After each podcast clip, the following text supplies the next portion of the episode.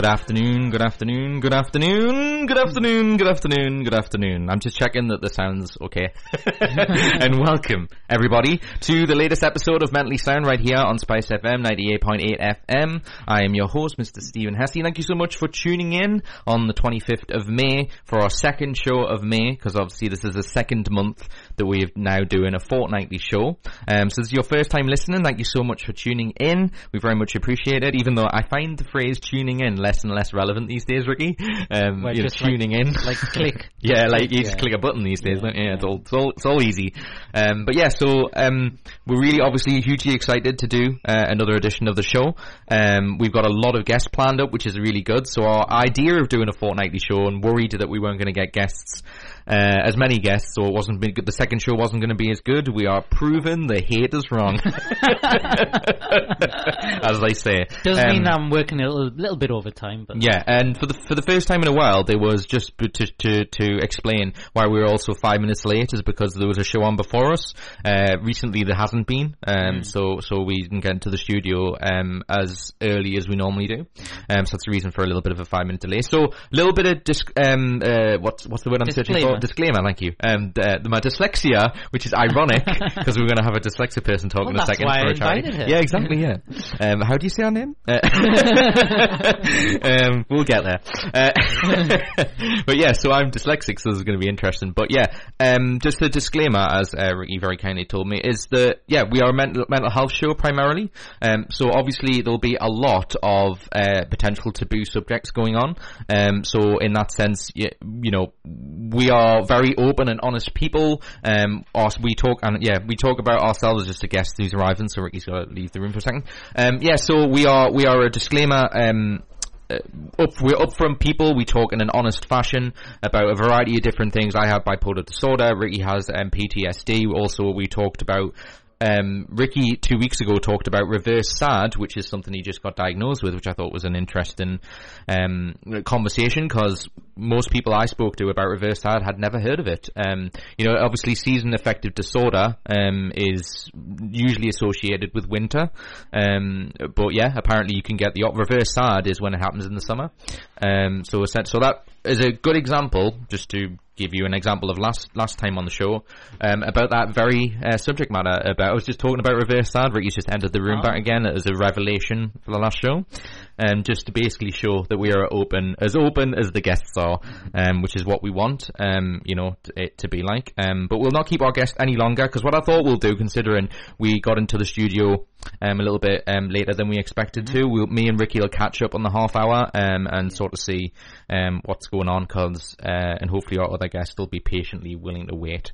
Um, but we'll not keep off. Um, uh, well, first of all, I'll ask Ricky before we get to that because this, is- this, this is just I have to. It's tradition. How are you doing, Mr. Ricky? Before we I'm get to our so guest. bad. Thank you, Stephen. How's you? Uh, all right. I mean, I'm very tired. I might I look know. tired because of what happened to me yesterday, but we'll get to that. We'll get to that the half hour mark, Yeah, because I've I, have a lot to say. Um, yeah, I've had a particularly hard week, but we'll get to that.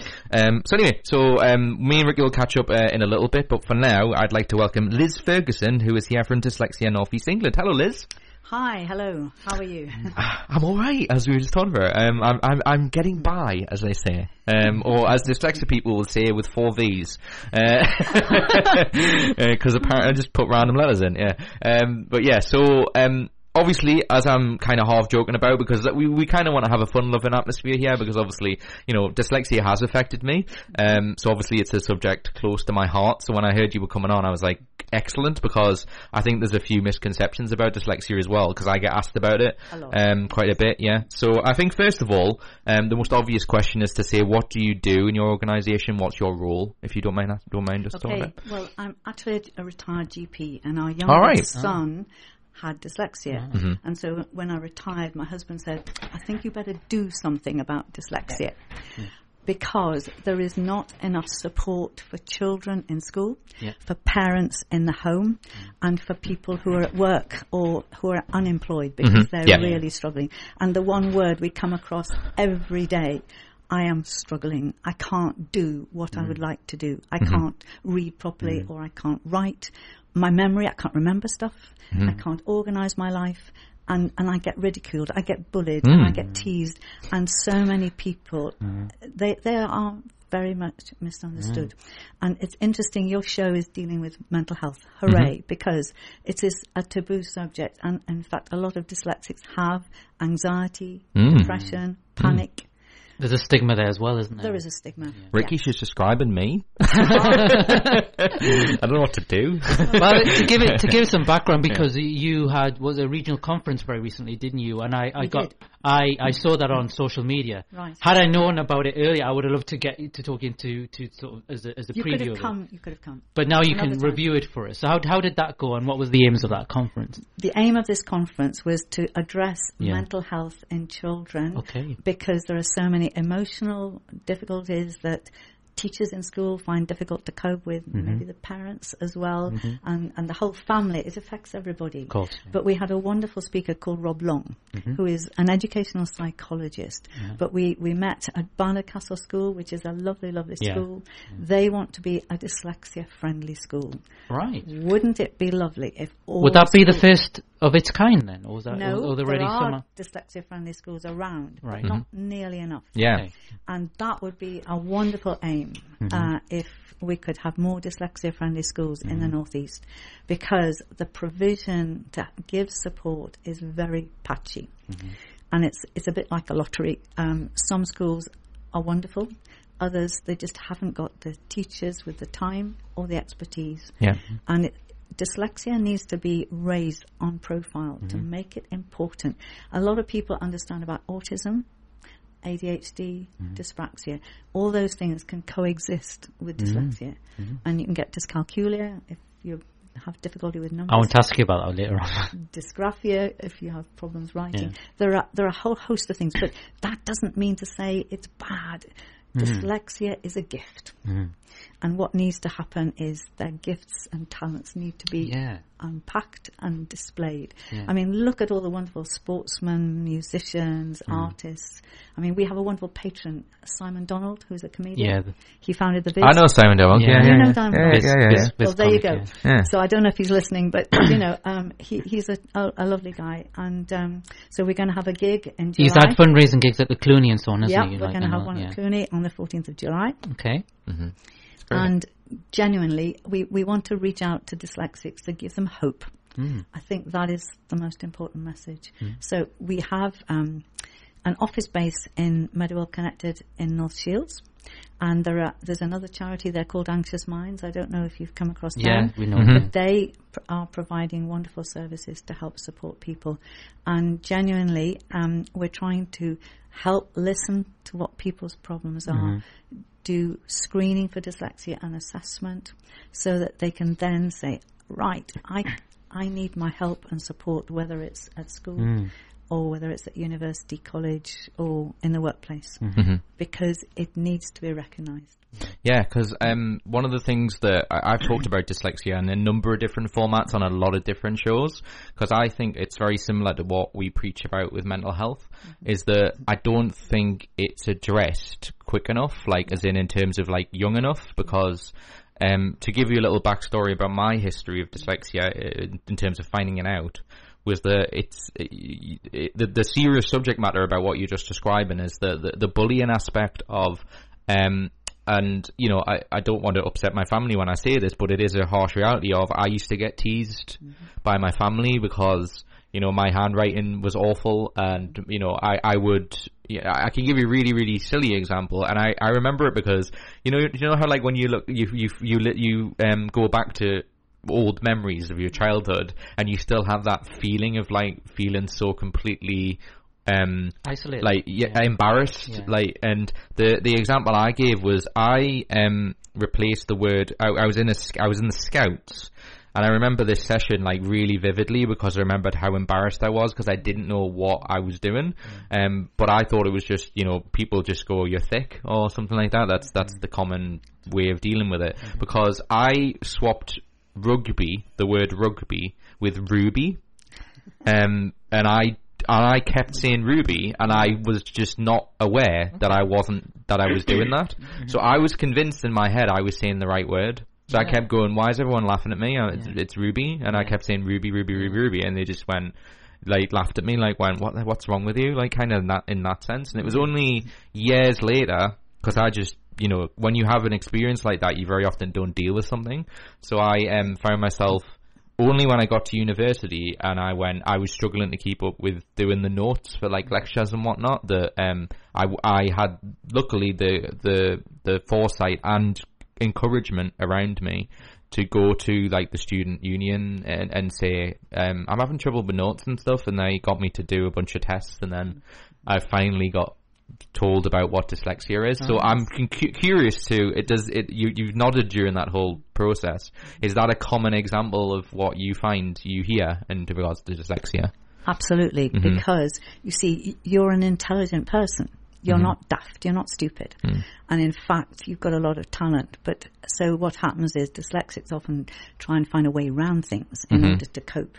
But a lot of them inside feel very anxious and very sort of emotional about how this has all happened because Yeah. they mm-hmm. know if they were given the right help, they mm-hmm. could absolutely fly. Mm-hmm. And it's just because um, it, it sort of goes on for years, and, and because people don't understand, I think this is what we've got to do: hmm. is to try and hmm. raise awareness of what dyslexia is. It's not somebody trying to cheat their way out of whatever hmm. Yeah, education. that's another thing, It yeah. is not that at all. It is a genuine problem because a dyslexic has a brain which is structured differently Yeah. the anatomy, the neurons, and and all the things, um, it's different. Mm-hmm. And so, what needs to happen is people need to stop and listen and Yeah. say, right, let's see what we can do to fix this. Yeah. Because y- you can't get rid of it, but if you're given the right help and support from the age of about seven or eight, it will make a huge difference. Yeah. Because you can spot kiddies even as long, young as 3 Mm-hmm. that they might be dyslexic. Because with our Peter, he, he didn't like doing jigsaws, but he loved stories. He loved being re- read to, Mm-hmm. but he really struggled. So what are those early signs that, that, that, that you can spot and look out for? And Well, what happens is if a child is not doing the reading and the writing as quickly as their mates in, in class, Yeah. and you think, God, you've still, you've only written a couple of words. Yeah. Or they might have written them the wrong way round, back to front. Yeah. Mm. Or just misspelt them. So mm. like phonetic spelling Mm. or mm. bizarre I spelling. phonetically spell. That's that's Yes. my that's my main. And, and see, Peter spelt butterfly B T F L I, yeah. of course. So, Yeah. you know, It's great for shorthand like text messages now. You can But just see, phonetically get away with loads of things. a lot of people say, "Oh well, yeah. you've got to stay in, uh, in in the lunch hour. You've got to miss your play outside, and you've got to do all these Yeah. sentences writing." And it's just so disheartening, and Mm-hmm. really. What needs to happen, as I say, we need to recognise dyslexia, and we need to put measures in place, Yeah. And help the teachers and the parents. Mm-hmm. Yeah, because it, it's so interesting, isn't it? Because it, it to me, as you were talking there, it makes me think about, as I just said, it, it's a good comparison to what we talk about in terms of mental health. Because uh, uh, it it sounds really simple, doesn't it? To say it really just come down to just understanding what a person has and how to deal with it appropriately, and yet it doesn't seem to happen. Um, and it, or if it does, like you just said. I think it does happen far too late in a lot of instances, like you know, an a, a unnecessary um, hardship, essentially. Um, yeah, because um, uh, we've just touched on this because I just said like an example of what my dyslexia is like. Um, I- I think another thing I think's worth us talking about is that there's different like sort of kinds of dyslexia in terms of like well, or at least like how it manifests itself. And I think that's kind of interesting to talk about because people usually associate, I guess. Um, I always go to the Eddie Izzard joke 'cause I think it's hilarious when he said that joke at the beginning. I don't know if you know this joke, but I he says said that on you. you, you tell well, um, it, it's just basically uh, in one of his early stand-ups, he says, um, I, "I'm dyslexic," or actually, "I'm mildly dyslexic," because a person came up to me and said, "No, I'm more dyslexic than you, so I'm you're only mildly dyslexic." Yeah. And so I have to say I'm, you know, and he's like, it's a bit like a Bud Light, as in I have to say I'm light, I'm, I'm a light dyslexic. um, and I liked that because, you know, um, we, we talk about this on the show all the time, is that you get quite, you get people who become competitive about mental health, which I think is kind of That's dangerous. the worst case Yeah, um, it- I always describe it as mental health top trump. Yes, You know, where they go, like- well, you know, yeah, well, um, you know, um, th- th- I can't remember what sketch I'm referring to, but there was a comedy sketch by a couple of double acts where they go, um, that's nothing, that's nothing compared to me. Um, I think it's Monty Python, isn't it? Is it Monty Python or something? Not, um, where they go, it's nothing like what I went through, and then they start going, Oh, I I lost mean, a foot. the uh, Yorkshireman sketch. Yes, the Yorkshireman sketch, yeah, isn't yeah, it? Where they just like try and top each other with no, that's terrible. That I lost a toenail, and it becomes more and more ridiculous yeah. as it goes on. But anyway, but yeah. So so to, to talk to us about um, in your experience, like, because um, you know, as, as, again, it's all about you know educating some people essentially on this program is to say what type of dyslexia, you know, how how different can it be in different cases, basically. Yes, it can vary, but it's like a spectrum. Yeah. Mm-hmm. So you can have mild dyslexia, which often gets missed. Mm-hmm. Mm-hmm. And you might be picked up at university, not at school, and you say, "Oh, yeah. you're managing all right. You're you're doing average," so mm-hmm. they don't bother. Mm-hmm. Um, you can be moderately dyslexic or severely dyslexic. And mm. if you're mm. severely dyslexic, it's pretty noticeable because yeah. you really struggle with all the, the, reading and the writing and the understanding and the memory, that there are huge issues. Mm-hmm. And uh, literally, it's, it's very hard for the kids and for the families. And the teachers often get stuck unless they've got special training to help them so they can support kids it really can be quite a problem. But there's 10% of people in the UK have dyslexia of some form or another. Mm-hmm. And I think um, if you had a class of, of 30 kids, three of those are likely to have mm. got dyslexia, and they might have it with dyspraxia, autism, or ADHD as well. Mm-hmm. It's interesting in class in the classroom when on, just just on that point. It's like you know when they have sets yes. for people who are the most mm. intelligent at the top, but yeah. And you always, I always felt sorry for those who are in the in the bottom set because yes. they're made to feel kind of like that they're not because they can't achieve and yeah. they can't do what the teacher's wanting them to do mm. and they fail their SATs and all that, mm. they are put in the bottom set because mm. they don't have the time to, to deal with it yeah. unless they've got specially trained teachers. Mm. And and it's just so sad because they know that they're bright. They know they can do stuff. They just need the help. Mm. Mm-hmm. And that it's so demoralizing mm. for these kids. Yeah, and so they play up, and then yeah. they they might act the clown, mm-hmm. or they say, "Miss, I, I want to go out. I, I, want to go outside. I, I can't cope with this," and or they daydream. They're mm-hmm. looking out the yeah. window, and you think, yeah, because I found out as well, and I think hopefully it'll be interesting for uh, you know people listening to this in terms of spotting some examples that are misconstrued as something else. Because, uh, as I said, for me, the one thing I got teased about by my like family and and and when I was doing handwriting classes when I was very young was that like there was a strange situation where I was ambidextrous when I was growing up. So um and they they again I always you know, have resentment towards the school system for doing this to me. Because I was ambidextrous, I was able to do left and right hand at the same time. So I used to just like write, and I used to finish handwriting classes like ridiculously early. But so their solution was to make me pick a hand, even though ambidextrous is really rare.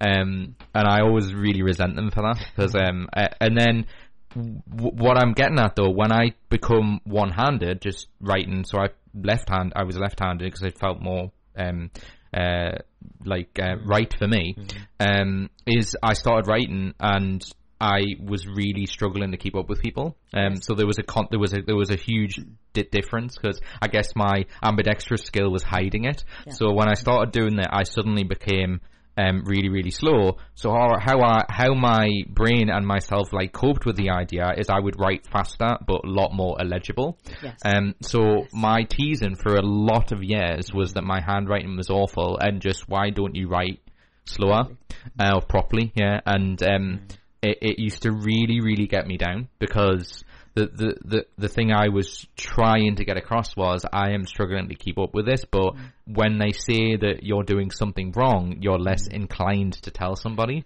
Um, it's the same principle yeah. that we have with depression and stuff like that, which is why yeah, as you quite so eloquently put, I, I, would love to be in a society where in a in a school system where you feel more um, secure to voice um, these kind of problems in not a like um, embarrassing and humiliating way because I think that's what that that's what the situation is. So how, in a sense, like because I know we've talked about it in a very generalistic point, I want to talk about like dyslexic northeast now, yes. and um and just to like know how does that organization help? Like, what kind of stuff do you guys do? To sort of help the situation, as it were. You have a particular focus on education, yes. am I right in that? Yes. Mm-hmm. Yeah. I mean, w- when we founded it in 2005, mm-hmm. we had um, an aim and the objects, and mm-hmm. the idea was to promote education mm. for yeah. people who, um, so they can achieve their potential. Yeah. Because, so we applied to become a registered charity, Yeah. and then we start started meeting in a school in Newcastle, Hmm? RGS Junior School, and that was lovely because we were able to invite parents with children, Mm-hmm. and we had speakers. So we picked topics Mm-hmm. and we shared our ideas and how to support the children. And so from there, it, it's grown. So we now have a parents talking circle.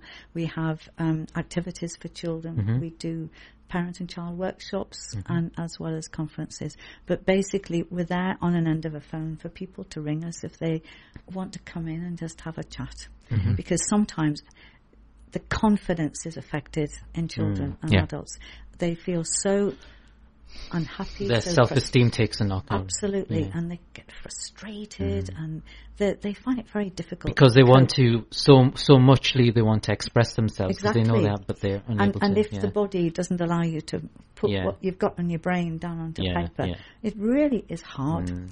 And and I think some people just don't understand Mm. that that is a reality. Mm-hmm. So what they need is uh, the right support. So we offer a lot of that, Mm-hmm. and we we have a small team of people, and we try our best to sort of help them, support them, Yeah. and give them ideas because there's a lot written about dyslexia. There's some lovely books, there's some lovely Yeah. that we've produced, and it's about say, oh. Did you know that m- learning in a multisensory way is a good thing? We don't use our senses enough. So you've got the seeing, the saying, and the feeling, Mm. and understanding, and the taste and smell. All these things, if you used a multisensory um, approach, it actually helps somebody to learn. Because if you're not interested in something, you won't learn it. Because How, how in, sorry, how influential can you implement them into our education system? Then, or do they do they actually listen to charities like yourself? And Well, it would be nice if they did, did, but yeah. I mean, we have been into schools to do workshops, Right. And so it, it, it's a start. Okay. But what needs to happen? The teachers who get trained in Mm. teacher training schools, that is the time when they should all be helped, Mm-hmm. because a lot of the teachers eh, that we know, they haven't been given the, the support or teaching, Mm. and. I think if, if they were, Mm-hmm. they might understand better and actually have more teachers who can help the children with special needs Right. because this is what's happening. And you see, it takes time. You cannot fix it in five minutes. Mm. It takes months, Mm-hmm. years, Yeah. and, and and actually to give the children encouragement, Yeah. so you can get there. You can climb the barriers if you're given a chance.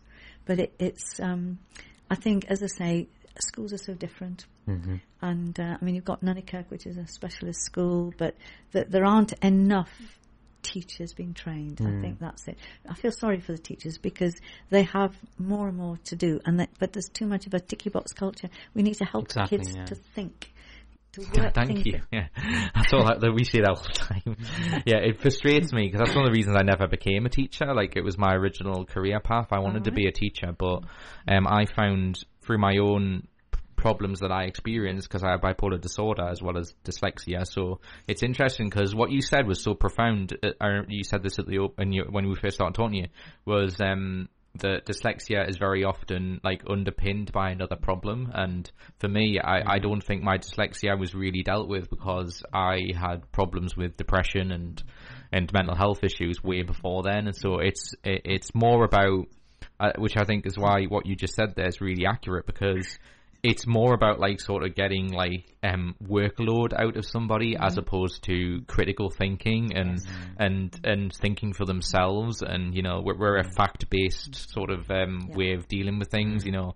Everybody knows to say 1066 but they might not know what it means or I mean, you're, you're absolutely right about this um, ticky ticky box, box Yeah. culture because it's it's almost like okay, we've talked about it, so so there it is, but there's no kind of follow through to make sure that what we're Well, talking about. Well we need to do something yeah. about it because Yeah. I mean the poor teachers are they're Yeah. absolutely They're overstretched as it is They as are. well. I mean, we have a daughter who teaches and and they just don't have any time. And what what we need to do is to turn education round instead Mm. Mm. of churning out all these facts. Is actually help them to work out to think how to do problems. Mm. So if you base things on projects, Mm-hmm. for instance, you know, build an build an adventure playground in your school or something, then they would have to do things like math. They'd have to yeah. measure. They'd have to think now, how are we going to do this? Who who's going to be involved, mm-hmm. and who's it going to be for, mm-hmm. and, and what is it going to achieve? Yeah. And that way, it would be so much more fun. Mm-hmm. And Great. then if you can enthuse them with their imagination, that's great. And the other thing is, they need more exercise. You know, we, we don't have enough exercise in between. And yeah. if you did things like brain gym, which is an excellent form of getting the brain going. Yeah. Little things like this can make a huge difference to mm-hmm. children. Mm-hmm. Yeah and it's helping them to feel they can achieve. Yeah, yeah, and it's funny because as I say, just to, I could, we have to end now because we're at a half hour. We've got play ads and stuff, but I guess just it's great to hear you talk about it because as I say, like um, uh, as you quite rightly say, you know, we're we're a big fan of. We joke that we've got we should have like the the word in lights behind us saying prevention because we're very much a prevention. But isn't interesting as well that the past guests quite recently as well have, have, always put down education as that being a potential like a yeah. where things can turn around and create a you know more inclusive society. Yeah, but what I was gonna what I was gonna say was um was that I've like learned as an adult how to deal with my with with particular situations because like I meditate for example and I and I and I it really helps me in terms of helping with my mood disorder but with my dyslexia I'm pretty certain I don't um I don't um I don't think I've dealt with it enough that it doesn't affect me as much as it should. Like, and I think it basically crowbars in, like we were just talking about, that I don't think it got diagnosed early enough for me. So I look at that as not to feel sorry for myself, but as you quite elegantly put, why can't we do that in a in an easier like for for for this generation and the previous generation, the next generation, like to be able to cope Same with, with it me. Better? My my own diagnosis mm. of PTSD came after I graduated, and mm. I wonder what difference it might have made. Right. If it was there before. Great. Well, we need to play for ads, and then we've got our next guest very kindly who's waiting. Sorry, uh, I hope he hasn't been waiting too long. Um, but yeah, so we're going to play some ads now. But all of these me to say, Liz uh, Ferguson, thank you so much for coming in. Thank um, you. Thank you for talking so eloquently about dyslexia. Yeah. Something that's again close to my heart or close to my brain. Maybe might be a better way of saying it. Do you want to quickly tell yeah. us about your online presence? Yes. Like what, yes. Uh, um, we have a website, mm-hmm. www.dyslexianortheastengland.org.uk, mm-hmm. but we're changing that to inf- and then info at dne.org.uk for the email okay. to Great. make it simpler.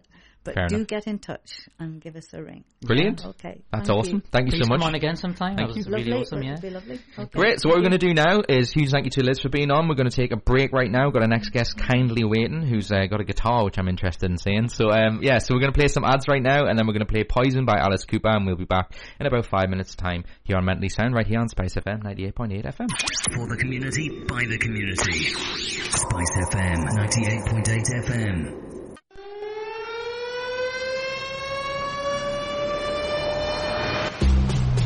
Newcastle Mela 2018. 25th year anniversary.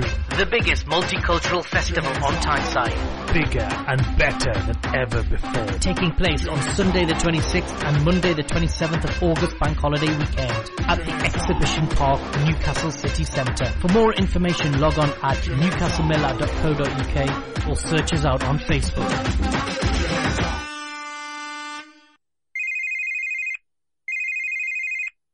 Welcome to your community announcement answer machine. To broadcast your community announcement on Spice FM free of charge, call 0191273988. Select option 3 and record your message. No more messages. Kashmir Orphans Relief Trust, Aisha ki आवाज आपको पता है मैं court में रहती हूँ जो 2005 के जलजले के बाद यतीम और बेसहारा बच्चों के लिए आप सबने बनाया। यहाँ मैं पढ़ती हूँ खेलती हूँ। कोर्ट में मेरे घर के बाद अब भाइयों के लिए हॉस्टल बन रहा है। रमज़ान मुबारक में अपनी जक़ात सदकात और अतियात के लिए सिर्फ़ कोर्ट का नाम याद रखिए। Court U K office zero three hundred one two three triple seven four court dot O R G dot U K of the same old radio sound? then you need vibrant radio. Spice up your life. Spice FM, 98.8 FM.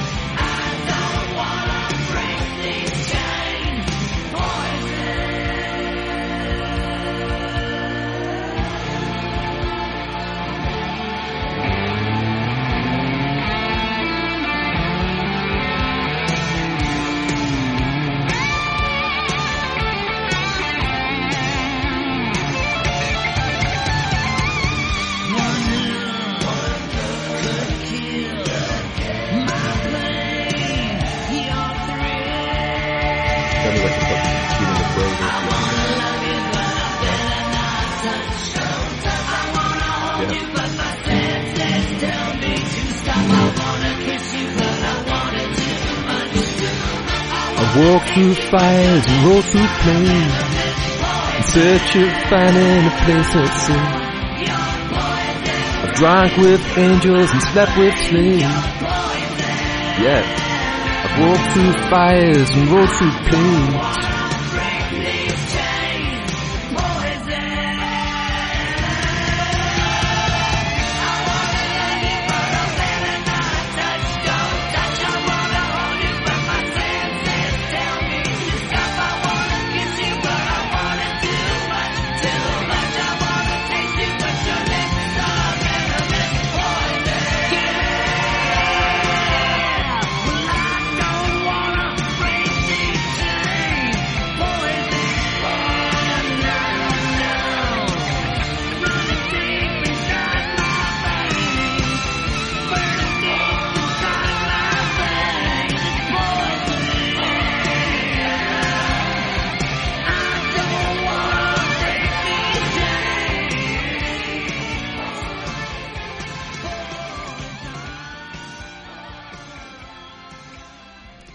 I love that song.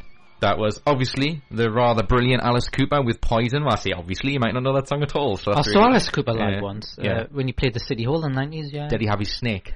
No, he didn't. but he did wear a Newcastle top. which, which, do you remember when Keegan? It was Keegan's era, and it yeah. seemed like a lot of bands and musicians that came put on the top just to, you know, fit in. Yeah. like when Tony Blair played headers with them. Oh god, yeah. I remember that really, really well. Yeah. So like, I'm gonna fit in by having the most entertaining team because I'm really dull. I just think, I just think schools, that, schools, that was just a, a, a fantastic anthem. Yeah. I love it. Oh, I do like Alice Cooper. And he's like a remarkably nice person. Like, whenever I see him on like Nevermind the Buzzcocks when he yeah. hosted and stuff. He's really interesting. He's, he's really, 101. Quite an interesting guy, yeah. um, yeah. Um, considering like, you know, when he, you see his act, it's all like, you know, extravagant and snakes and women and, and throwing, flying around. chickens yeah. in the audience. Yeah, exactly, yeah. yeah. It's all like One Ozzy Osbourne type yeah, stuff, yeah. Anyway, cool. So, um, huge thank you to Liz Ferguson. That was a really interesting interview. As Brilliant, I mentioned, with dyslexia, really close to my brain rather than heart, I guess. And uh, yeah, so um, obviously, as she mentioned, please do um, get in touch with them if you do have dyslexia, uh, particularly if you're younger than when I found out, because it's obviously an important thing. Um, but um, our next guest has been waiting really, really patiently, and I'm super excited because I was just saying to Ricky in the break this is the first time I think in since we moved to Spice Studio, well, because we used to be on community radio, that we've got a person playing guitar. I'm so excited. Um, so we just did a little bit of like, um, obviously uh, checking the levels were okay beforehand, and he said it sounds pretty good. So I'd like to welcome Simon Taylor to the show. Hello, sir. Hello, Stephen. Thanks, thanks, Ricky, for having me. You're welcome. No problem at all. Um, obviously, um, as you know, we do a mental health show, so I'm I, we obviously, you know, in my notes, it's got I've got written down that you've obviously got something that we can talk about in that course, sense, and I always there's a bit of uh, of a disclaimer. Uh, are you comfortable? I should ask you this in the break, but we're doing sound. Is are you comfortable with anything that I ask you and all that kind of thing? Absolutely, Obviously, Stephen, yeah. you know, we won't ask you anything like ridiculous. no, no, no, no. you know, are you a racist? oh yes, I am. No, oh god, we need to. We need everyone stop the stop the music. Um, but yeah, no. Um, so yeah, I just to break the ice because it is kind of silly when you go, "Can I ask you anything?" Well, what's your view on cheese? Because um, if the answer's no, you're leaving. oh, no, I'm affirmative on that. Okay, good. That's fine. Yeah, so it's cool. like when I revealed to you I wasn't a big fan of cake. You wanted to chuck me out of the yeah, studio. Yeah, yeah, I still haven't forgiven you for have that. not gotten over that yet. oh yeah, because you went, "I don't really feel fan cake," and I'm like, "Get out!" It's like you said, don't like chocolate or something. Yeah. Um, but, but anyway, so um, but yeah, so um, I, I, I'm I'm assuming based on having a guitar and you playing your own songs, I assume. Yes, um, right. is that you are you a performer? Yeah, uh, Um, that's right. I've got. I've been working with a band for the last well six years, I guess, and the the, the genre, I suppose, is, is singer songwriter.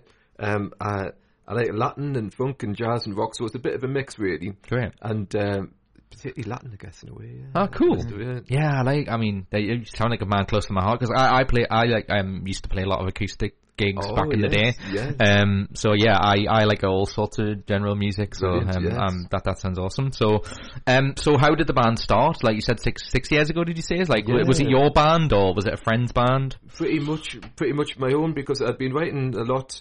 I started writing songs quite a while ago, I guess, and um, I got to a point where I wanted the band to kind of start performing these songs. So we did some recording uh, back in 2011, and that became an album which was released in 2013. And I've been gigging with the band because I have mental health problems. We don't gig. We gig a bit, but you know it's not. Yeah. Uh, touring would be beyond me. Well, I think record companies would probably agree anyway. but, but, an- but anyway, it's um, I um, I, I've, I've- I've been busy with that for, for, for six years and uh, looking to make another album. I'm halfway through. Well, planning making another album at the moment. Yeah, Great. Yeah. I, I, I t- again, uh, um, we talk about we have both mental health issues as well, and um, when I used to gig, that was the number one problem for me. Um, it was the it's because.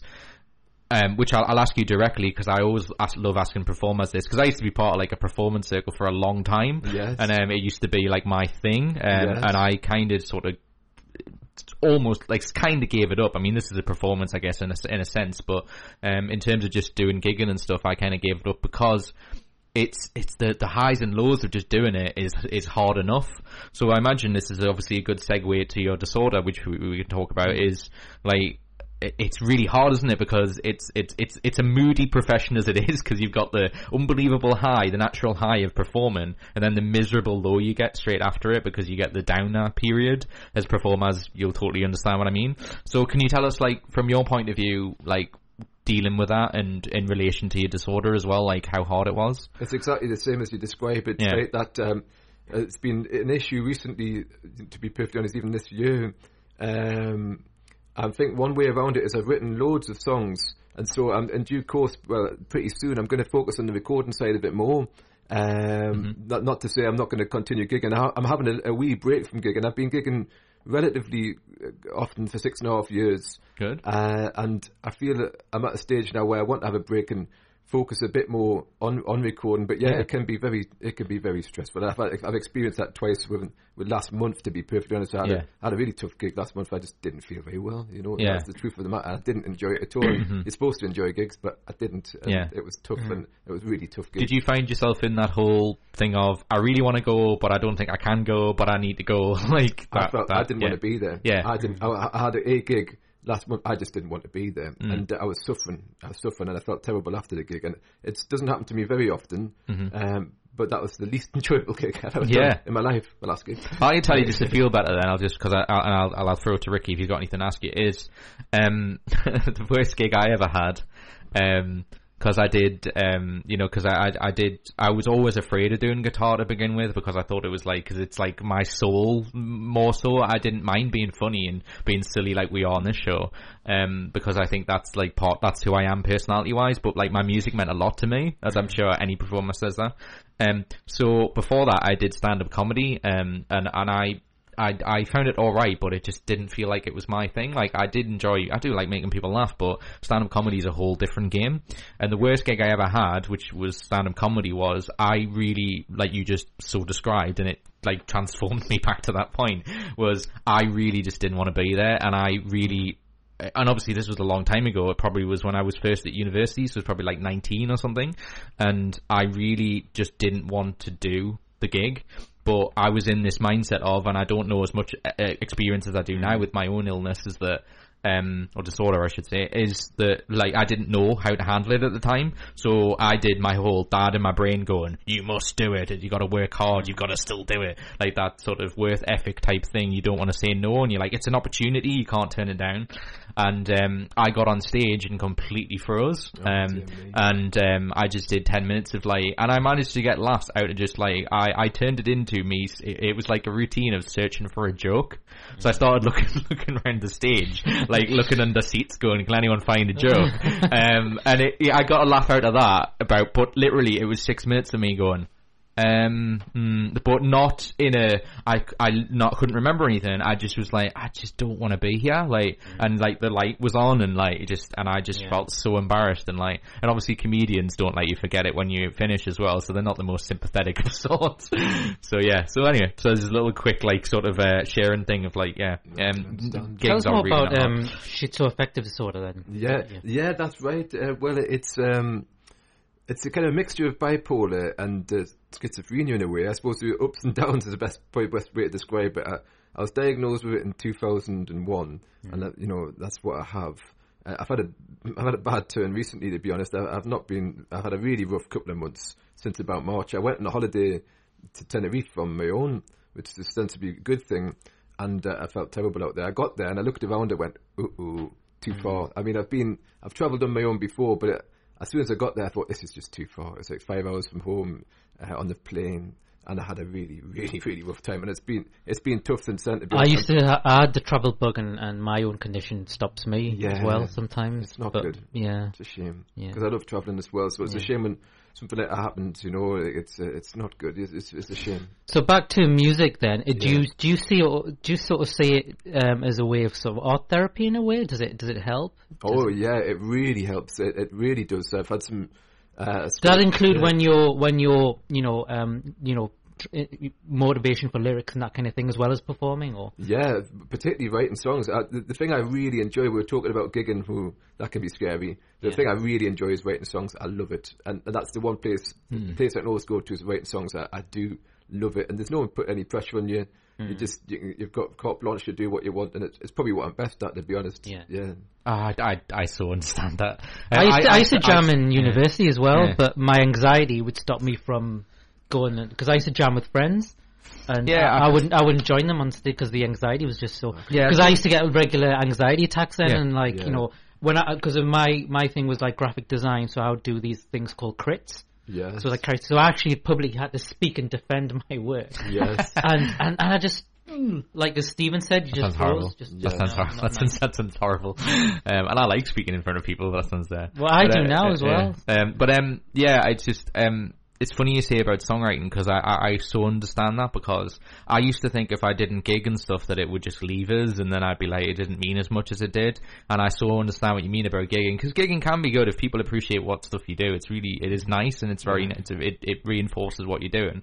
But then playing at home is like sort of just counts as much as the un- like finding a song that really feels like it's you extended is like what makes it the the whole idea really interesting.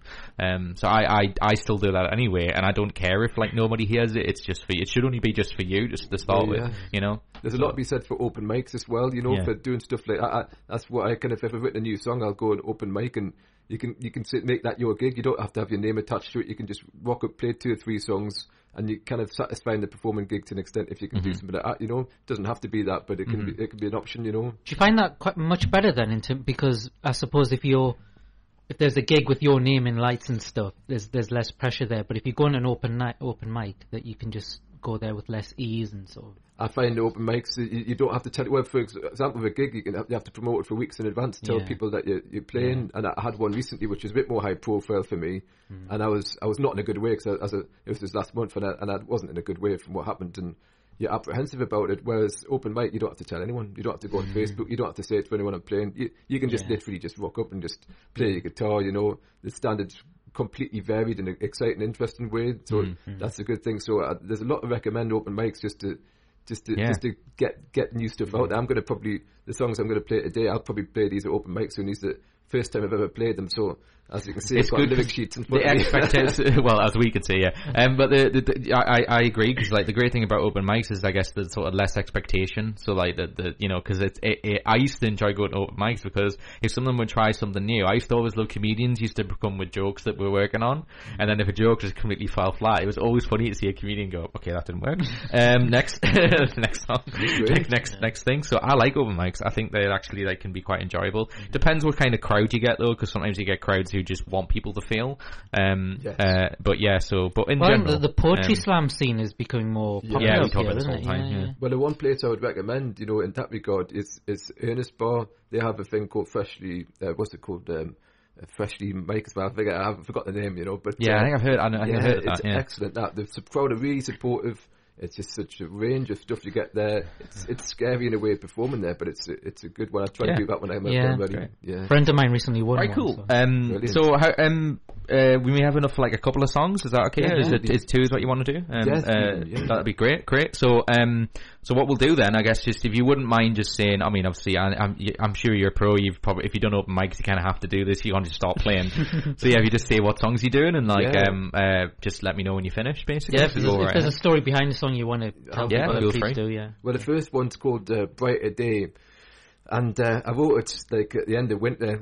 I, I often seem to write songs at the end of winter, just asking for the sun to come out, you know. And um, but obviously, um, with the the theme brighter day can also refer to the state of mind, I guess. Mm. And it kind of goes like this.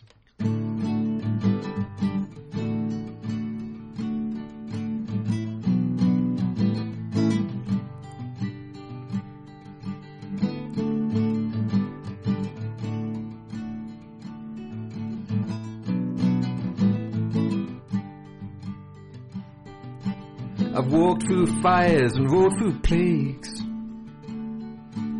search of finding a place that's safe. I've drank with angels and slept with slaves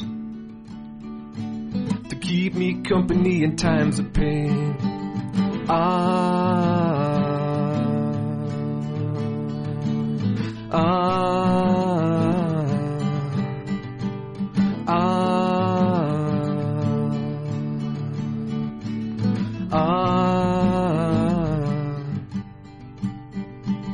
Downed an ocean of foaming ale.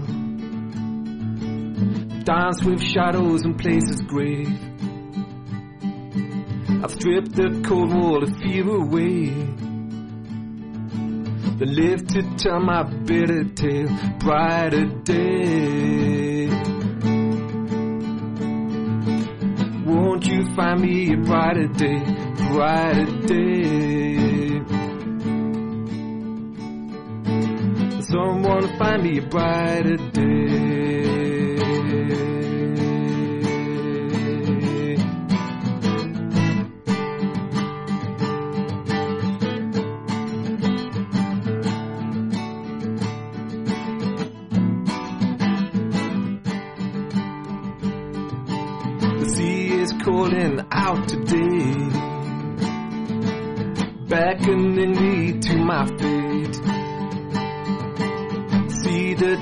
Run down my face. Then take my hand, we'll both escape brighter day. Won't you find me a brighter day, brighter day? Someone find me a brighter day.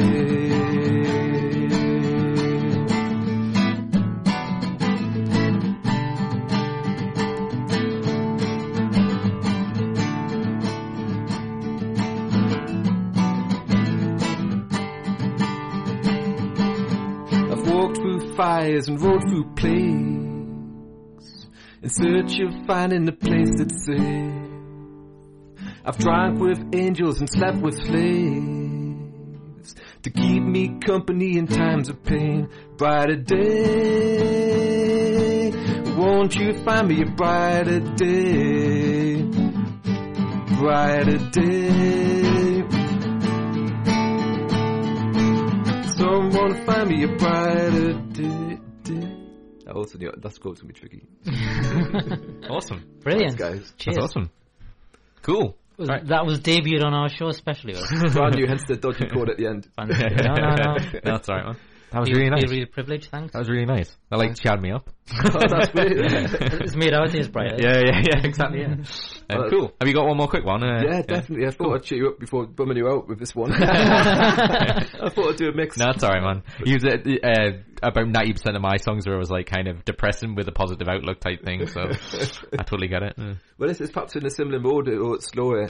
It's called Our Crazy Dream, and I guess it's just about fighting for what you want in life despite the fact it seems ridiculously unlikely, um, you've just got to fight for it. And it goes like this.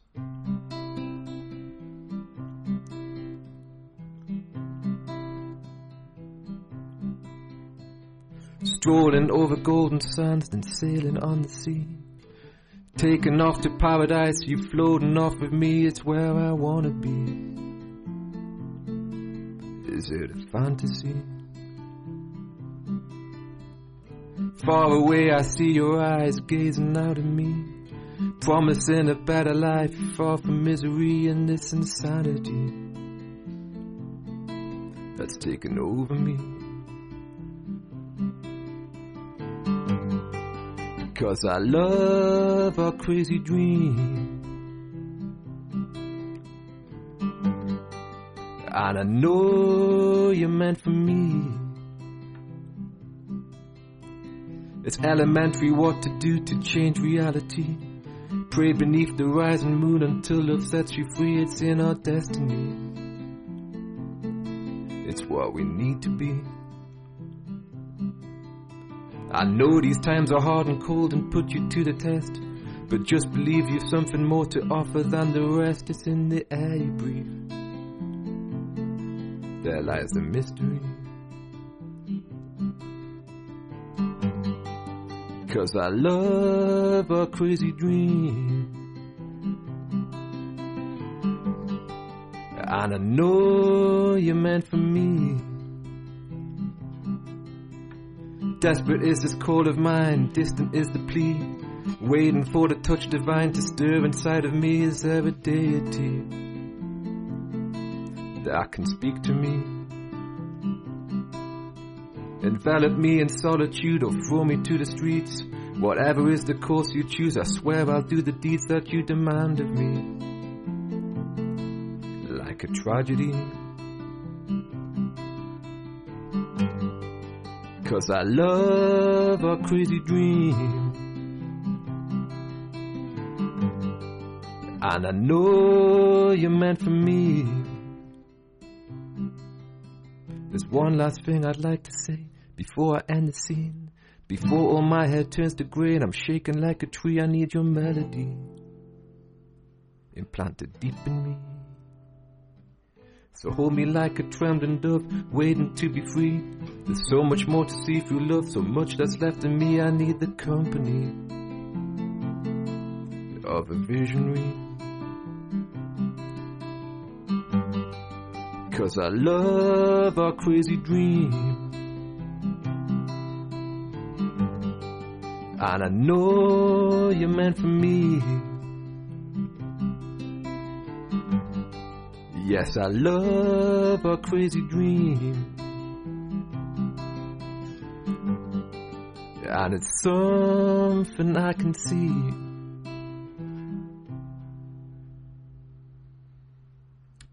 Awesome, awesome, awesome. awesome. that was great. I was like that felt like I felt really therapeutic there. There's one yeah. point I was just like, "Oh, this is great." Oh, that was really great. That was really, really awesome. It. Yeah, it's brilliant. We could just end the show there. Yeah, yeah. Just, we're, all, like, we're, all, night, we're, we're all floating away. And I just want to like, I just want to, I just want to go to sleep now and a kind of like yeah. euphoric type thing. Like that was, that was really good. Excellent. Um, awesome. So I guess like because we need to play because we've got a special ad to play for some reason. So um, so we've got to go and play that in a second. But before you go, um, do you have any gigs coming up or like places people can find your stuff on the web or all that kind of thing? Yeah, well, I'm a, a little break from gigs because I haven't been too well, but that mm-hmm. will that will change in due course. Um, I'm confident that.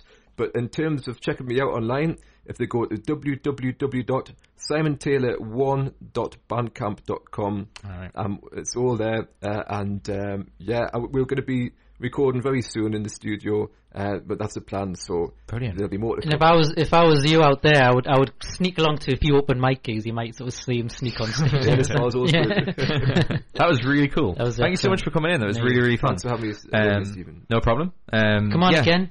Oh, yeah, yeah, to, that would be great. Yeah, I was just thinking it's, it's, it's so that's so weird. It's that like as I was listening to this, going like, because I mean, one of the things we did do in the old, because we used to do a show that this show used to be on um um community um radio, um so we used to do like uh, we used, we used to try and get um, sort of alternate acts on because I think um, the the summary of this because uh, I mean I want people to remember the songs and stuff because it was really good. But like I guess the gist is because we try and like reinforce this is that we are like anyone with any sort of mental health issues is just part of who they are. It doesn't mean that it doesn't lead to Newcastle or iske girdo nawah no idea why zuhur ki azan ka waqt hua chahta hai. That's so weird. What just happened there? The computer just suddenly I think it's Skynet um, from uh, Terminator. It Yeah. just, um, oh, it's um, Sandy. It's someone's logging in. Sandy logging in.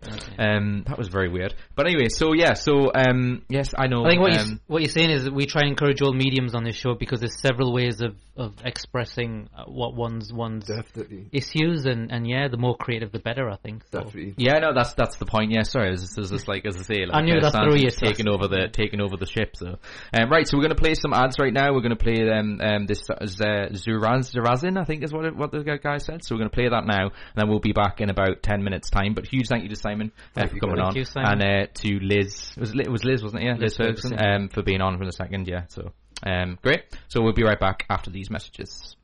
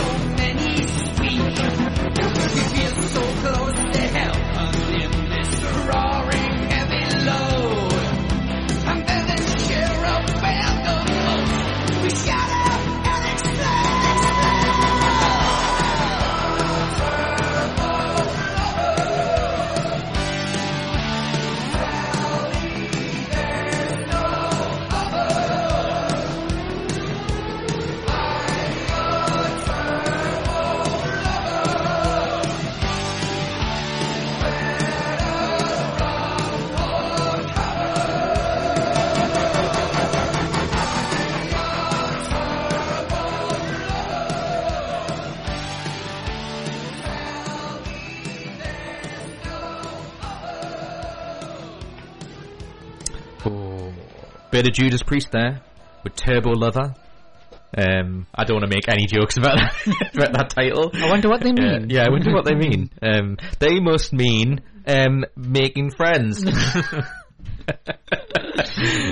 anyway, um, obviously we just played something called uh, Zurazin, I think is how you pronounce it, and it was in relation to, um, I'm guessing something to do with some Indian culture, um, which we got asked to do uh, beforehand. Um, and apologies for the random song that started to play, but um, they were kind of encouraging me um, through remote access to play it, um, even though I already knew. So that I apologise for that slight anno- annoyance.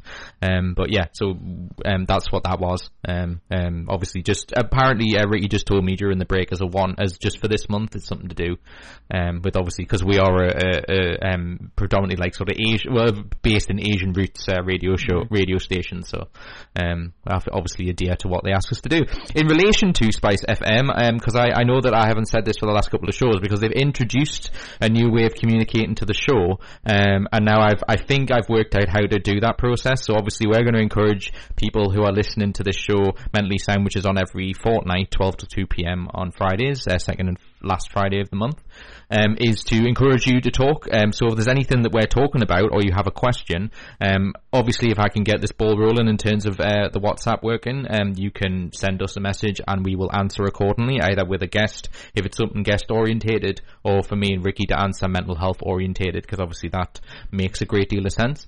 So the number that uh, the WhatsApp mobile for Spice FM, if you want to get in touch with us message wise, is 07881 988 988. That's 07881 988 988. Um, so if you have any questions to me or Ricky or the show or Spice FM, whatever it may be, um, hopefully I will be, will be able to read it because I've got WhatsApp up on the computer. Um, so if you've got any messages, hopefully we shall receive them and embrace them and receive them and embrace them.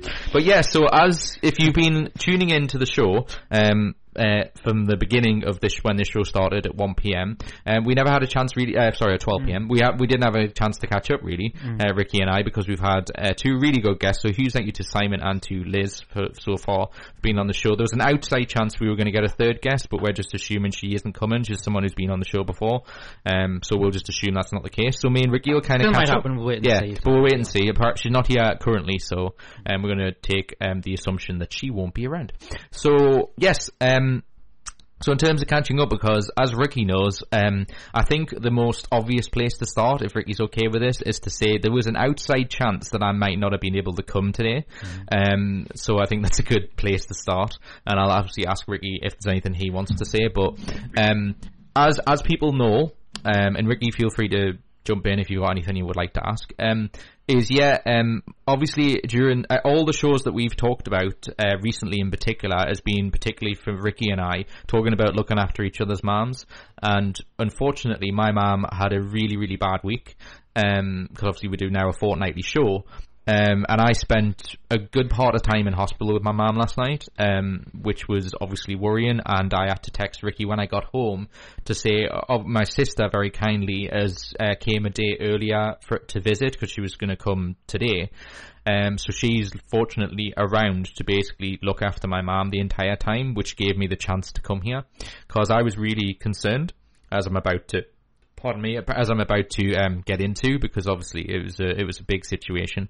Um, so yeah, um, I got a phone call this like yesterday. My mom's been having hallucinations, which she does have little bits of hallucinations with Parkinson's. It is part of um, Parkinson's disease, is that you do get you know a little bit of, of hallucinations, as in sort of. My mom describes them as like sort of um, uh, like um under like sort of pencil outlines of people, so not necessarily real people, but just like an outline of them uh, is the way she's described it to me.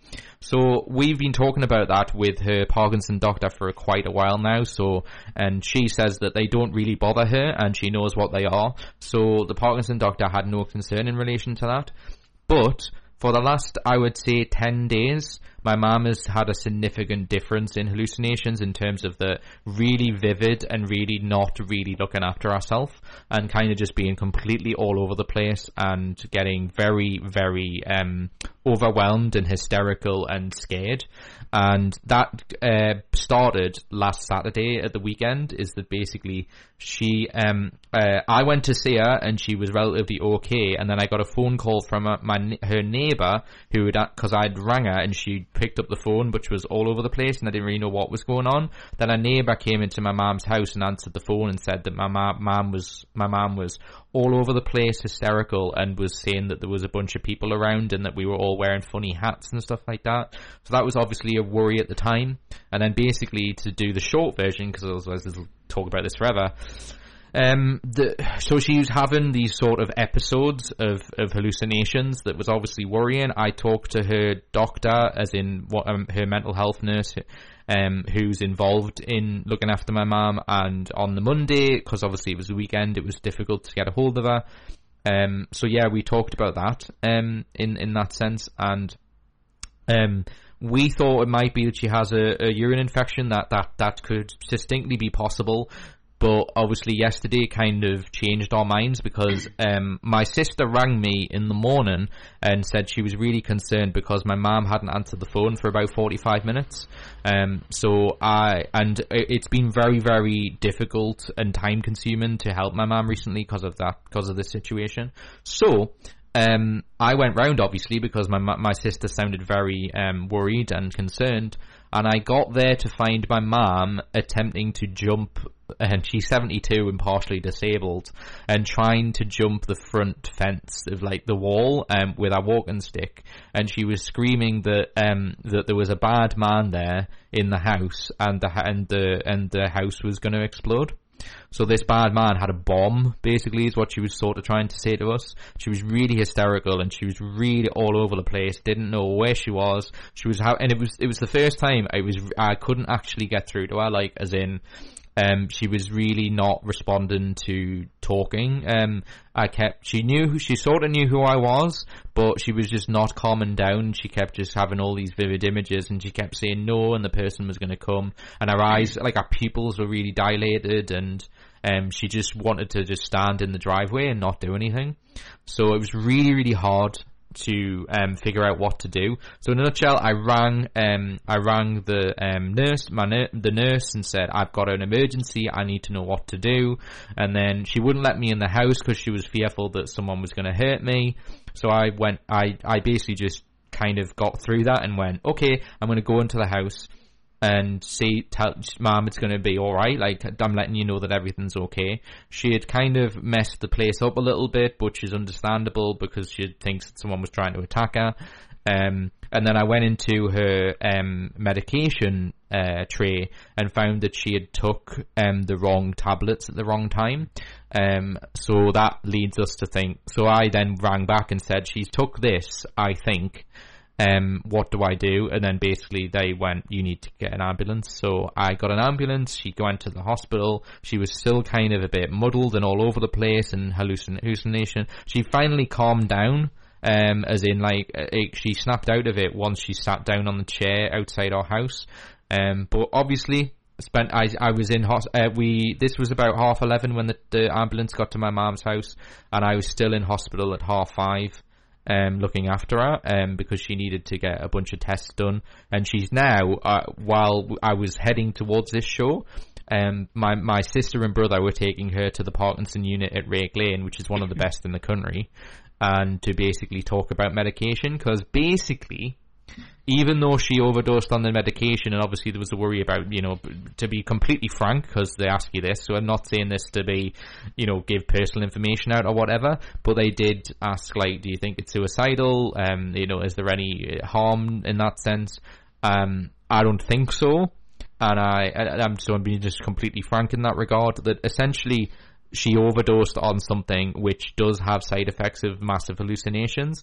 And also, we found out so the, the, the nurse who looked after her at the hospital, um, or doctor, uh, rang the Parkinson unit directly and they discussed it over the phone, like a consultation essentially, and realised that she had just, this all had been happening within, I'd say, a fortnight period and we worked out that she just changed her medication from five tablets to six, which sounds like nothing, but with Parkinson tablets, it's a big deal. Mm-hmm. Um, and it's a tablet that she's took for a long, long time, sort of 12, 13 years. But um, it leads to hallucinations as a side effect. Um, and so we think she's had little hallucinations um, like in periods, which are obviously harmful because if at the time, if it happens when she needs to take her tablets, she might not be aware just what to, she's just doing. to clarify, yeah. when you said at the beginning, regard when you first mentioned the hallucinations, mm-hmm. it's like part of Parkinson's. So yes. is it is it more part of a symptom or is it more part of a side effect, or is it, or can it be both?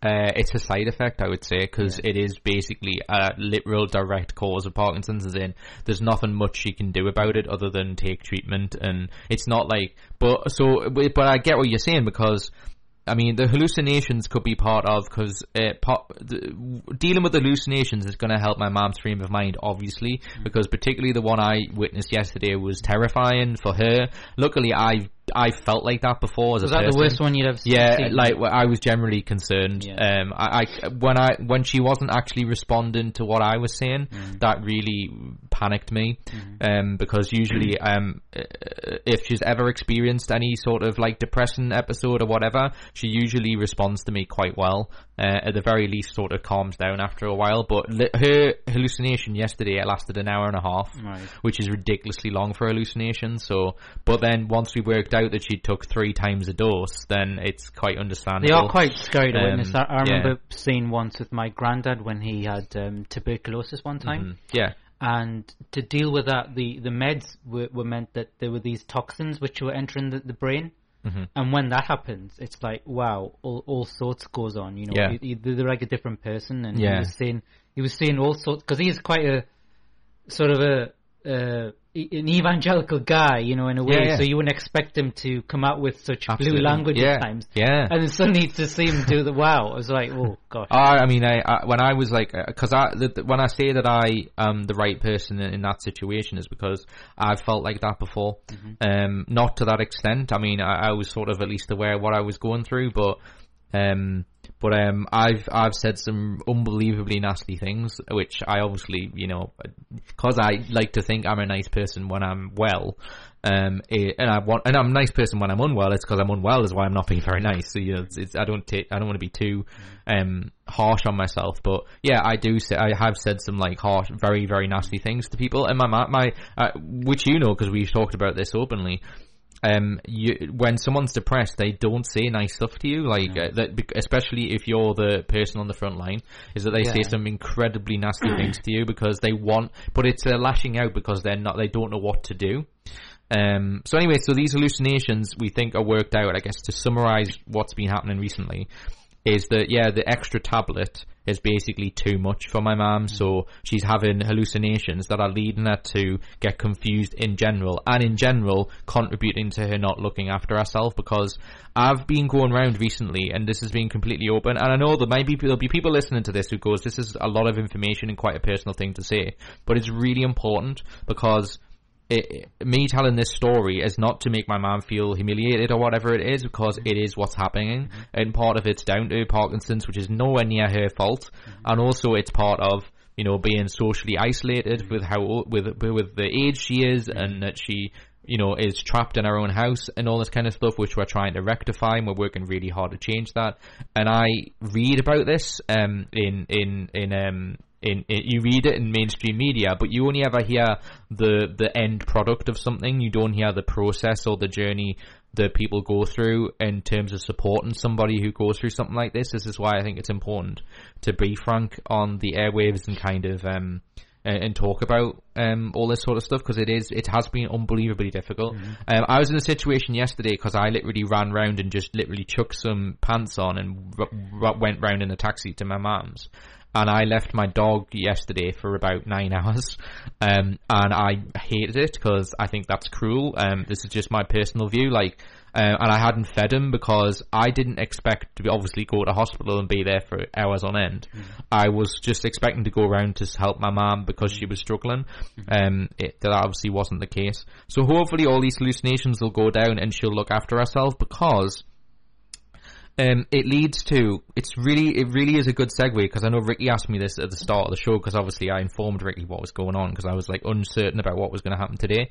Um, is it it reinforces that like um, people want to focus on the hallucinations and stuff, which obviously are hard for my mom and are affecting her ability to look after look after herself and do things.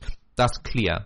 But what people don't spend any time focusing on is the feelings she have mental health wise during the times that she doesn't hallucinate. Mm-hmm. because the hallucinations are maybe part of the part like part of the, the, the clearly part of the Parkinson tablets now because that's what they've determined. So we've went back down to five tablets instead of six again. So that's part of it but what I'm concerned about is the times that she's not doing that is I'm going around our house and saying that she's not ate for five hours and she doesn't think it's a big deal.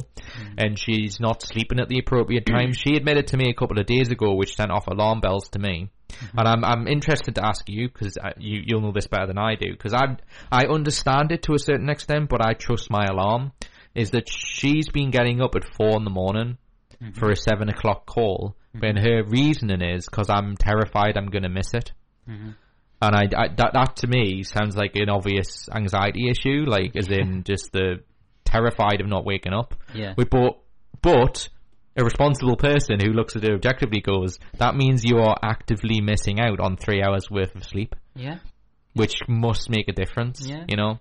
I mean, um, the the irony is in my with anxiety, timekeeping is is absolutely yeah. so hard to maintain and, and, yeah. and, work around. I mean, it, it's irony in it's in in that whilst you prepare yourself as early as you can, um, you're still really cutting it fine, or yeah. you might end up late. It's not, you know, you don't. It's not. It's not often I arrive well well in advance and, and all that. I'm always, there's always something that comes up because that's that's what anxiety does. It makes you think of last minute things which needs sorting out, or you'll get the nerves, you'll get the anxiety attacks. But um, mm-hmm.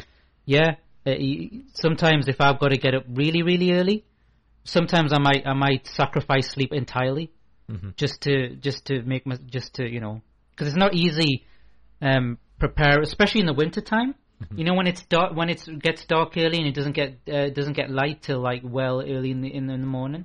Yeah. So you you try and you try and give yourself as much time as an advantage, but yeah, you do sacrifice sleep. Yeah. But that started in my teens. Um, mm-hmm. You know that that was also to do with like you know trying to finish off assignments and all that stuff. But mm-hmm. yeah. Yeah, so I, I guess the, the problematic nature of what my mom's going through is that you kind of she has to take tablets literally at the time she's supposed to. There's no like leeway. So the problem with that is that she just kind of just goes, it's no big deal with her tablets. It makes her, and it, it it's this horrible full circle of she's anxious about doing it, which makes her forget to take it, which makes her worse because she's not taking her tablet. I think it's important to um, clarify as well yeah. that, that, it was it was important that you guys um, assigned like mental health nurses to dovetail with the treatment she gets because the side effects are. Yes, exactly. Because yeah. the thing, yeah, because the thing is, is that. Um, uh, there was a situation that came up, which is a good example of this, and you uh, and I'm employing people to be really, really careful. And this is a good bit of advice is you see obviously everyone's individuals and they can decide to do whatever they want like in terms of their own like well-being but obviously there's a line in terms of you've got to ascertain is it the right thing for them and are they, are they in the right frame of mind to do that? Because my mom in a my mom uh, about a couple of weeks ago in a like blurred haze of like depression when I'm sick of this. I'm not getting better um again, not looking after herself, but going, I, I need a pill to solve this. Mm-hmm. So she rang the emergency helpline for her GP, and an on-call doctor came to see her. Mm-hmm. didn't look at any notes at all. No, not checked that she's got Parkinson's or whatever. Obviously saw my mum was in a depressed frame of mind, and obviously she never told any of us that she'd done any of this. We found out afterwards. She went, "Oh, a doctor came to see me," and the, the, and- doctor from the same clinic? Was yeah. Yeah. So didn't look at any notes or anything Wow. like that, and basically went, "Okay, we're gonna, I'm gonna describe you an antidepressant. You can take it whenever you want." Mm. So like left her a prescription, and only because my mom says, "Can you go and get me it?" that I had a chance to look at the prescriptions. And I'll admit to you now, which people might go, "Wow, this is really." Um, a, a, a, a really big revelation and a controversial thing to do. But we we talked to her doctors who said "You- we can't you can't make her not do it, but um because it's ultimately her human right to. But we are strongly we are strongly disagreeing with this, and we really don't know what's going to happen. And like you know, so she really shouldn't take this. So I had to convince her not to do it. Mm. Um, by just saying you don't really need this, mm. and I kind of knew what I was doing by manipulating it to be it's not not a big deal to try and get her to not do it, mm-hmm. which sounds really like manipulatory, but like I believe, honestly believe I was doing the right thing based on obviously professional Yeah, advice yeah. as well, because it's a bit like everyone has a right to go out and try and get like illegal drugs and take them, hmm. but anyone with an objective mind goes pretty dumb idea, relatively speaking. Yeah. You know, like people who go, I'm going to go out and get smashed now. Like, okay, great, that's what you think is what you regard as a good time. but the consequences are you're going to be really, really sick the next day. um, so you know, sometimes it requires you to kind of have another person to Yeah. go. Yeah. Really, you might not want to do this Yeah. because you know. And my my mom, unfortunately, because we talked about counselling. I know you you talked to me about this off air quite regularly. Um, about what you know, because that that is what comes up mm-hmm. when people go, "Have you seen a counsellor For like the fact that she's got real resentment, mm-hmm. and it's a real real grind to mm-hmm. convince her to do it. Because, like I told you, we discussed this when it was happening. Especially like the bereavement counselor. Yeah, She, she did three weeks of it. She did three weeks of it and went, "Okay, I've got what I need out of this," and then gave up. Well, I, well, well, I've got. I, I must reiterate when I say gave up. In my opinion, gave up. Mm-hmm. But what she took it as, this is the problem, the barrier you face with people who have spent their entire lives not dealing with mental health issues, mm-hmm. is they take look at therapy as a solution mm-hmm. to, uh, like, I saying, I'm cured now. They don't look at their mental health as an ongoing issue. They look at it as it's something that needs to be done and fixed now, so I just feel better, so I can forget about it. And that's not how it works. Yeah. It's un- and, and the the thing you have to accept, the biggest hurdle I think in mental health, and I feel so much more strongly about this with all what's going on with my mum, is I think ultimately, as as hard as this is for for my family to hear, because I think this is ultimately it, is my mum doesn't hasn't accepted she has a problem. Mm-hmm. really, mm-hmm. that, that that is ultimately what it is because all of her solutions are I need somebody else to do something about it. So it's denial then, Yep. isn't it? Yeah. And it's like why can't like so whenever she gets really really upset and has a conversation with me in a depressed situation mm. right she'll go well why don't you just live with me? Mm. Why don't you just do all my stuff for us? Mom you haven't took your tablet. Well where were you? Mm-hmm. Why didn't you? Why wouldn't- mm. didn't you take it for me? Um it's always why why why why why rather than and I said, it's not about, and I think the massive mistake you make, and I know you're going to agree with me really strongly on this, is I think too many people focus on being depressed as opposed to why are you depressed? and why are you depressed is a much more important answer. A more, more question, sorry, a, a- an answer that's really hard to find, but imperative to stop you being depressed.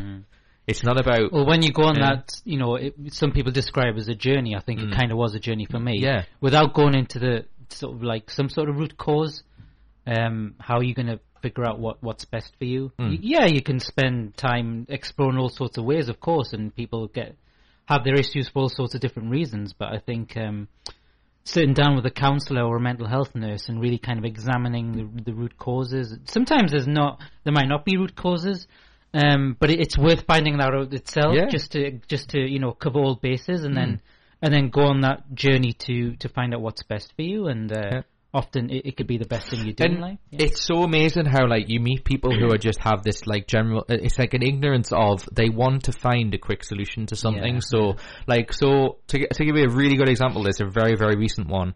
It's like so my mom was still having depressed cycles because mm-hmm. obviously because you know it's not it's not something that's just going to be fixed overnight. Mm-hmm. So whenever I go and see her to sort out her medication and whatnot, I I am expecting on a on one of the days, or at least one of the days, where she's going to be lousy mood and mm. she's going to say everything's mm. uh, rubbish and everything. I'm careful with my words because she doesn't say rubbish, but but um, but you get what I'm saying. Yeah. Um, so you know every you know that she she does what I call, and I don't mean this to be disrespectful, but the small violin act of okay, you know yeah. the, the the the whole yeah. like everything's awful and um you know, and you know, me, me, me, me, me kind of thing. Which you know, I don't say that to be offensive because I was like that. I do get like that. I, I know that it's annoying to hear because you just think, why would you stop? We can that person just stop moaning? Yeah. But um.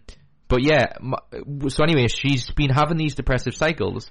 When my mom got the whole hallucination thing and they found out yesterday, mm-hmm. I had members of my family going, so that's why she's been weird all this time, because mm-hmm. the tablets are wrong. Mm-hmm. And I'm going, yeah, for two weeks. Mm. But what about the five and a half months where we've been coming round and making meals for her because she doesn't want to do it? Yeah. It's like it's like all this like revisionist history because we are we want to avoid mm-hmm. the actual problem mm-hmm. because it's the stigma that we talk about on this show mm-hmm. all the damn time, mm-hmm. and all of it is that we don't talk about mental health. Mm-hmm. So we don't think it's an issue, mm-hmm. therefore we don't deal with it. And then we, as soon as another thing comes along, they go, that must be it.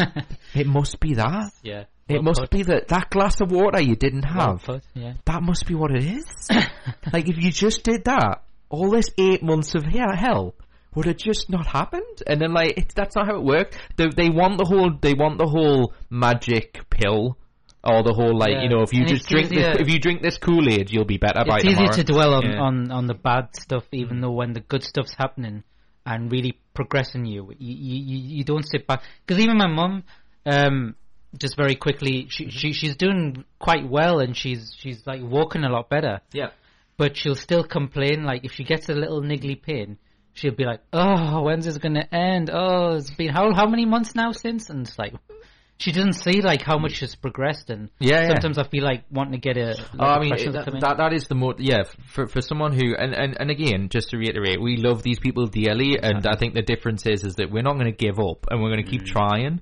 It's not that at all because I, I, I that's what really upsets me about people who do give up mm. with people who get mental health issues is they talk about what we're talking about now, but they treat it as and that's why I don't want to deal with it because yeah. they're horrible to me. Yeah. It's not them. It's not them. Mm-hmm. So you got to like thingy the two, and it's like they don't know what they're doing. Um, because I can give you a good example from my situation that my mom on Sunday, after we had the horrible first hallucination she had on the Saturday, mm-hmm. on Sunday I went round and spent like a little bit longer with her as much as I could, mm-hmm. and it was really nice. Mm-hmm. We had we, we she had two meet two like, and I'm saying obviously she had an underpinning with her tablets, mm-hmm. but this to me shows a great example of what you can do. Mm-hmm. And I know it's it's about being able to and having the motivation to do it. Mm-hmm. But my point is, she had a mate. She had a, a like a chips with something at one o'clock as a lunch thing with our carer. Like our carer made her something around about that time. Well, I think she made it herself. And then when I came round about four o'clock or three o'clock, whenever it was, mm-hmm. we then had food at five o'clock together. I made pasta from scratch, mm-hmm. and we both loved it and had a really good time. And then when I left, she was all like normal, like uh, normal as in I hate that word, but I mean normal as in like she was level headed, and she said like you know a bunch of really nice things to me, and you know. Um, said that I'm really, re- you know, I'm proud of you and all this kind of thing, and said she loved me and actually meant it in a kind of like, not a, oh yeah, I love you, like, but will you do all this for me, like that kind of thing. But I, I actually legitimate, like, you know, I don't know what I'd do without you, but actually in a, in a, yeah, she actually legitimately yeah. thanked me for all the stuff that I'm doing and that makes me keep wanting to do it because I know that's the real person, and seeing that makes you keep wanting you know, to do it. You know, the funny thing is, you know? when when not not it didn't come from my mum's mouth um, directly, but other people have complimented me when they see my mum, right, and how well she's. She says, "Oh, well done, you've been a great son looking after her." And stuff Yeah. I'm like, I'm glad someone thinks so Yeah. because she hasn't told me yet. and then when you get home, she's like, I don't know what they were on about. Like, what? What are you talking about? You're useless. Why did you, you, you look at you, you look at. Look at that one dish you didn't clean up. Um, and that's why you're a horrible person. Yeah. Um, but yeah, um, but the reason I'm saying all this about the good day she had the day after is then on the Monday she had a depressed episode and went, "Oh my weekend's been awful. Like, oh my weekend, my entire weekend's been awful." And I went, "Do you- "What? Why? Why were you being like all horrible with me yesterday?" And like, like you saying you didn't see the pain I was going in. And I went, "What are you on about, man? We had a really, really great day, and I was really happy. Like, we did really good." Mm-hmm. But then the, the classic depressed line, which I'm sure you've heard, because I've said this exact sentence before, and I imagine it annoys the person you say, is they go, "But you didn't see what was going on inside."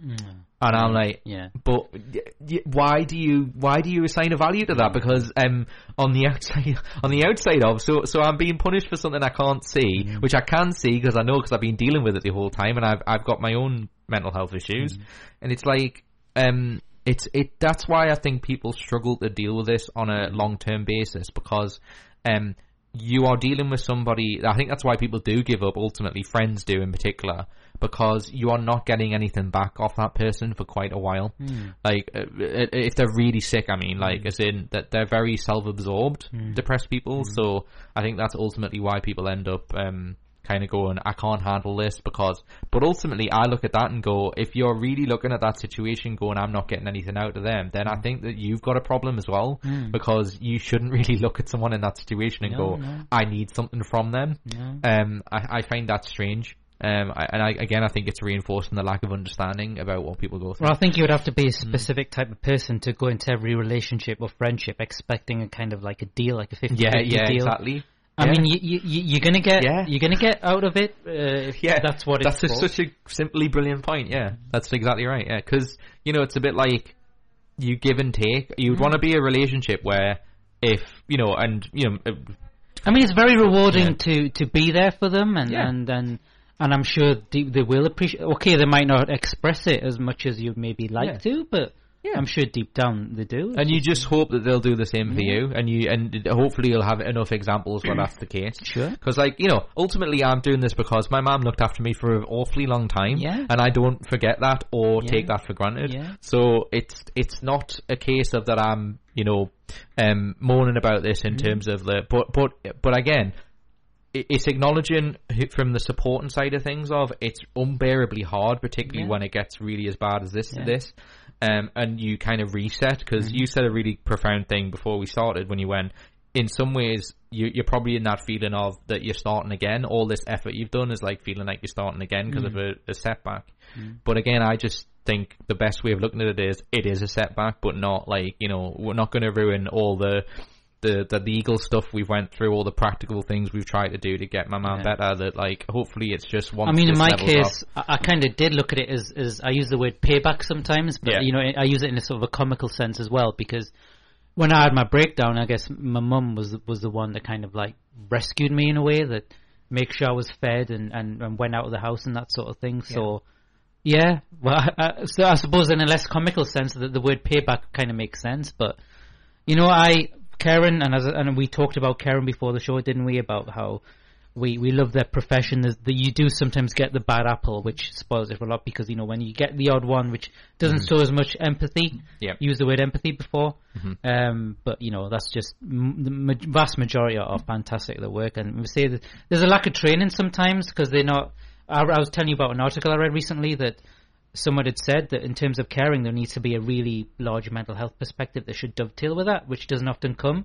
So you'd see sometimes looking someone looking after someone, and they'll hold their hands up saying, "Sorry, I don't, I don't know what's going on here. I, I'm not trained for that." Um, that that's not a nice thing to see when you know someone's Yeah, because I, I kind of look at that situation and go, it doesn't stop you trying, know, Right? yeah. That, that, that's the thing that, but again, it's the whole, I think to be like sort of balancedly, balanced and fair is that the problem with like sort of if you do it in a professional sense is the worry about being sued if you do something you're That's not true, trained in. yeah. Um, I, that, that, it's unfortunate. Um, like there was a situation in the hospital yesterday with my mum. So just to clarify, she's got a, um, I guess to summarize, because I'm aware we've not done mental health news, but are you ultimately bothered? Because I think, I think ultimately we ended up talking about this anyway, so. Save save it for next. Yeah, let's do a double. We'll do try and do a double thing next week maybe, and uh, we'll crowbar in the headlines because we used to do it monthly anyway. So mm-hmm. um, we'll just do mental health. We'll do an extended mental health news next time because um, we've got five minutes left um, but because this is, I think this is important to talk about. So, um, yeah, um, I, I just think like because there was a situation that happened in hospital yesterday where one of the nurses, a male nurse, was looking after my mum, and my mum was trying to do a urine sample, so they wanted to go into the toilet to help her, and he like was just about to walk in the door, and he went, "Oh, I can't do this because I need someone else to be there," mm-hmm. um, because of all like sort of um, you know, I guess like, and he from being potentially regarded as a pervert or mm-hmm. but also um but also um just legal requirement to have 2 mm-hmm. people it's the same when I worked as a youth worker um mm-hmm. you always have to have two people in the room mm-hmm. which uh, I'm completely for mm-hmm. um, I'm just saying that's an example of like how things have changed because it never yeah. used to be like that. Yeah. Um, uh, when we were growing up, anyway. Um, but yeah, so it's been hard. Um, and I and I probably look exhausted. Um, because um, you know, I spent a, a, a, really long time yesterday and I've spent a really lot of hours at my mom's just in general. That's why I only was able to put up the podcast, so it's a good thing to mention. I've only just put out the podcast for April's shows um, a couple of days ago. Um, so they're available on the iTunes uh, on iTunes. If you type in "mentally sound," you will hear the past uh, April editions. And what we've got left to put up is the last May one we did two weeks ago, and this one, which I just said in the Simon uh, interview, the Simon interview, that I'm thinking about putting that up as like a special thing for Geek Apocalypse, uh, my podcast. They're going to put them on Twitter. Uh, yes, ones, yeah. and yeah, I never had. A, that's what I was just about to say. I never had a chance to like post them, um, as in for you to be able to click on them. Um, but so if you're not on iTunes or whatever, we'll we'll be tweeting them uh, over the weekend, basically, mm-hmm. um, so you can listen to them shows. And this, so this episode is probably going to be released as like a special for my Geek Apocalypse podcast, which is the an, an independent one that I do that Ricky's on. Um, and then, but anyway, the the meant so the but what we will be. That was a good one, wasn't it? With yeah, the, but yeah, last the last one, yeah, it was good. Yeah, yeah, yeah, yeah. I still haven't released that. Yeah, yeah, and um, and yeah, so um, and uh, yeah, the uh, disappointing sequel is going to be called. but uh, and uh, yeah, so the so two weeks ago will be released over the weekend on the Mentally Sound uh, um list.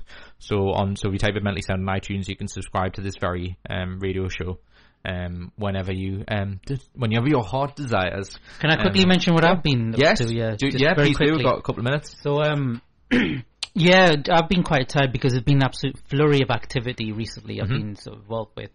So my trade union Acorn. Um, so for listeners out there, I recommend you go on BBC I, i3, uh, go on iPlayer and, and click on BBC Three. Is a documentary called Sex for Rent and uh, colleagues of mine were involved in an expose where rogue landlords were sort of targeting vulnerable, mm-hmm. uh, mostly uh, young women to cajole them into sort of like you know.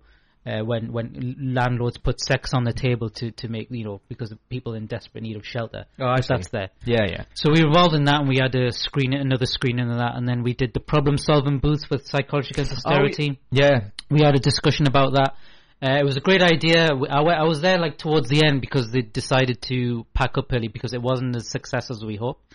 If you listen to the last show, we explained that there's an idea that we to empower because people feel empowered to talk to strangers. So essentially, we'd put two chairs down mm-hmm. um, and get passers-by to you know they can sit down freely for two three minutes and explain to a trained professional about things that they want to get off their chest, and therefore they would go and uh, you know open up to loved ones and so on. That was the idea. Mm-hmm. Um, it, was, it, was, still worth doing, but there was something about maybe the location or I don't know. It, it's still an experiment, but I think we're going to go back and talk about it more. How should we get it more successful? Because apparently in London they had queues of people uh, yeah. wanting to do it. It could be the environment.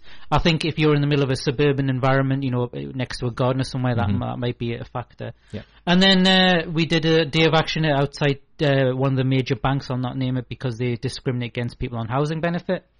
Uh, click Great. on Acorn, you'll find out more about it. And then um, re- just yesterday we had a meeting down at um, Cruddas Park House because um, that's been a, a, building in the West End that's had a couple of fires recently. Okay. And you know, on the back of Grenfell, and one of the ideas put forward, as well as fire safety, is to put in a mental health team to to um, you know go into to, to, to speak to people on a one to one basis cool. because when you're vulnerable and you feel you don't feel stable or safe in your home, it really plummets your mental health. So, great. Well, we've so got like thirty. Great, excellent. So we got like thirty seconds left. So I want to make sure because I don't like the whole idea of it being cut off because it's on auto record again. Mm. So all he's me to say is a huge thank you to all our guests, uh, to Liz Ferguson and Simon Simon Taylor. Simon Taylor. Um, brilliant music. So check out his stuff at Bandcamp. Um, you can follow me at at geek underscore apocalypse. Ricky is at vivid Ricky, and you can follow the show at at underscore mentally sound. And mentally sound is on iTunes as well as my show Geek Apocalypse is on as well as iTunes. So please do subscribe to both podcasts. As I say, two weeks ago, um, show will be uploaded over the weekend, and we're next on air the 8th of um, June, um, 12 till 2 p.m. here on Spice FM. But all these me to say from Ricky and myself, thank you so much for listening, and we'll be back in two weeks' time. And in the meantime, stay mentally sound, okay? Take care, guys. Thanks, Bye. everyone.